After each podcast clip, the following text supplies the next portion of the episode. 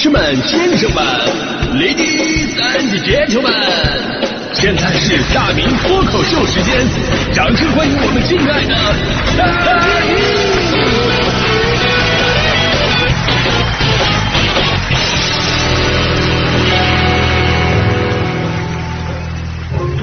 好，欢迎各位来到今天的大明脱口秀，我是大明啊。呃，咱们中国人啊，这个辈分真的是一个特别令人崩溃的这么一个话题。就很多朋友在生活当中经常会遇上各种各样的情况，比方说，哎呀，各种的远房亲戚，你实在叫不准这个准确的称呼到底是什么。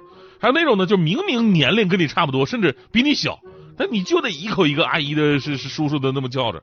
昨天不有个新闻这么说的吗？说一个初二的女生在学校里边被一个初三的男生给认亲了啊！明明男生呢比她大一岁，但是男生过来就叫她小姨，莫名其妙在学校起提一个大外甥。然后小姑娘回家问姥姥，姥姥就说：“哎呀，确实真有这么回事啊，呃，他就是你的大外甥啊。”我就在想啊，大外甥以后开家长会的时候啊，会不会跟老师说：“老师啊，那什么，我爸妈有事儿，我能不能让我小姨来开？”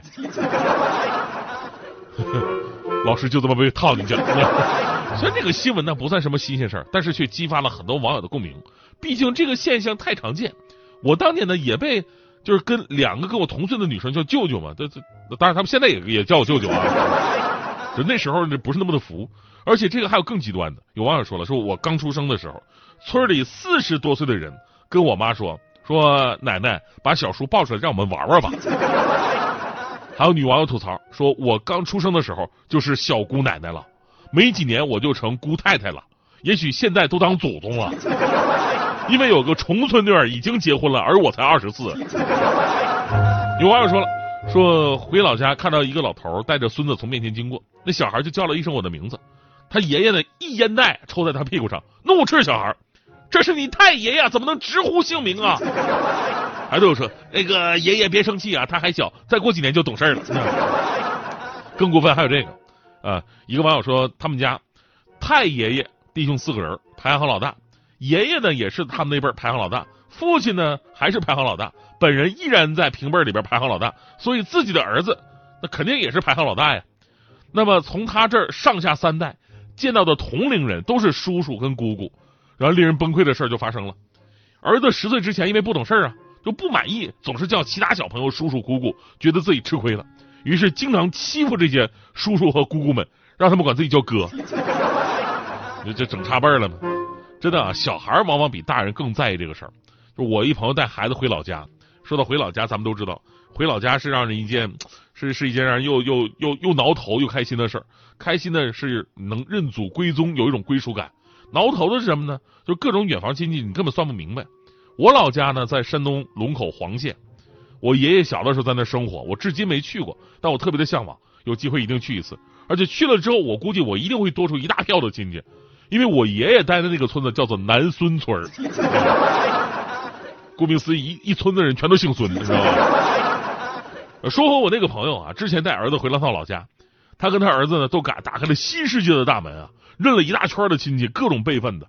然后有一天呢，因为作业的事儿，就说了儿子几句，儿子不干了，小脸一嘟噜，明显不乐意了，跟他爸抗议，说好好歹我也是爷爷辈的人了，还成天跟我叨叨叨的，那传出去让我这老脸往哪搁？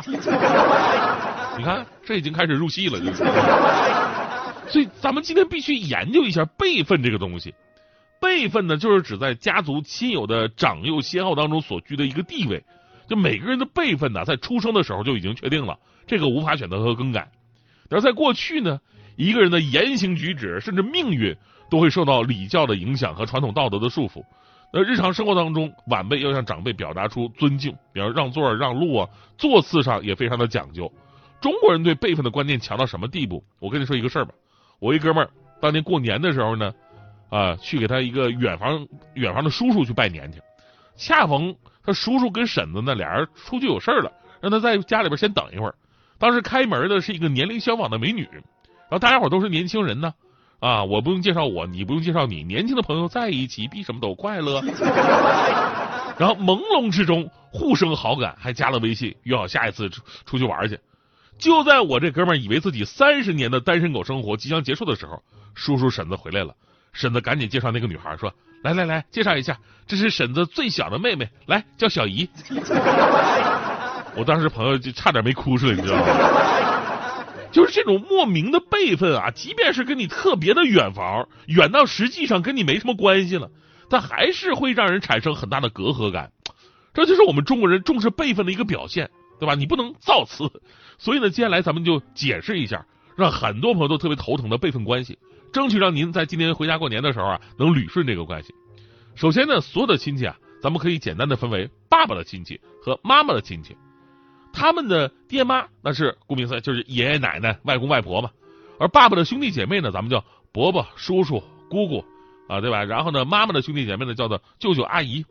然后一个相对来说比较简单的关系是什么呀？就是你的伯伯、伯母、叔叔、婶婶、呃姑姑、姑父、舅舅、舅妈、姨妈和姨父家里的这个孩子们，就是你的堂亲和表亲，对吧？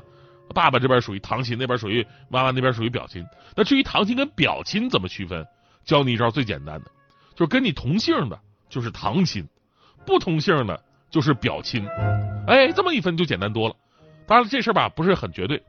这个世界上总会出现一些意外，这个意外就发生在我的身上，因为我的爸爸妈妈都姓孙。没错，我我妈她老家是那个北孙村的。至于他俩是不是那个近亲，你看我还看不出来吗？先不聊这块啊，这就无形当中给我认亲这一块增加了很大难度，因为我回家的话呢，所有的亲戚都姓孙。而比这个关系还要复杂一点的，那就是堂亲表亲不止你有，你的爸爸妈妈也有。爸爸的表哥是表伯，表弟是表叔，堂哥是堂伯，堂弟是堂叔，表妹是表姑，堂姐是堂姑。妈妈的表兄呢是表舅。表弟呢也是表舅，堂兄是堂舅，堂弟还是堂舅，表姐是表姨，堂妹是堂姨。所以呢，真的是很羡慕外国人，他们只需要叫 uncle，是不是？辈分这个东西啊，真的是越远越难，真的越远越难。你要再往上捋的话，就比方说，你如果说到曾祖母这辈你还搞得清的话，那请问曾外祖母和外曾祖母，你明白是什么意思吗？简单来解释一下，曾开头的是爸爸的亲戚，外开头的是妈妈的亲戚。那曾外祖母是爸爸的姥姥，外曾祖母是妈妈的奶奶。这还不是最可怕的啊！毕竟啊，这还算是咱们家族的主线。最可怕的是无尽的分支，那就是你亲戚的亲戚，比方说你舅妈的表妹，还有你媳妇儿的亲戚，比方说你媳妇儿的表姑妈。所以感谢这几年就地过年，让我减少了很多这样的烦恼，你知道吗？有人说啊，说这个辈分呢是中国的传统礼教啊，不管时代如何发展，我们都要遵循传统文化，尊师重道，不可乱了辈分。啊，也有人说了，说随着时代的发展，过于讲究辈分呢，会给人带来很多的尴尬。都是年轻人，随性一点就好。呃，对于这事儿，我不知道各位怎么看啊？其实我是一个比较传统的人，呃，我就说一个事儿吧，就我们家呢，至今都延续着爷爷重新修订的家谱，也是我们南孙村一代一代传下来的。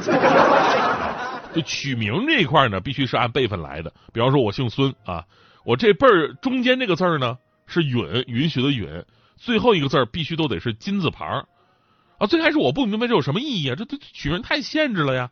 但是我爷爷告诉我说，这个名字本身没有什么特别的意义，但是它会让你无论以后在天涯海角，如果你遇到一个跟你名字很像的人，你就会知道这个人很可能是你的兄弟，找到自己。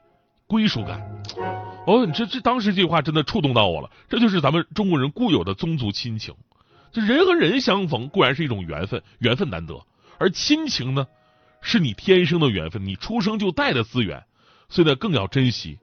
要说混乱的，要是混乱的话呢，社会上的关系更加混乱，对吧？比这个咱们说这个家里的关系混乱多了。你就比方说，我跟大迪，我跟大迪年龄差了差不多十岁，啊，他管我叫哥。我跟他妈妈呢，也就差了十岁出头，然后我跟他妈叫姐，对吧？仔细推敲，这不差辈了吗？所以按理来说，大迪应该叫我叔啊，啊，当然叫老舅也是可以的。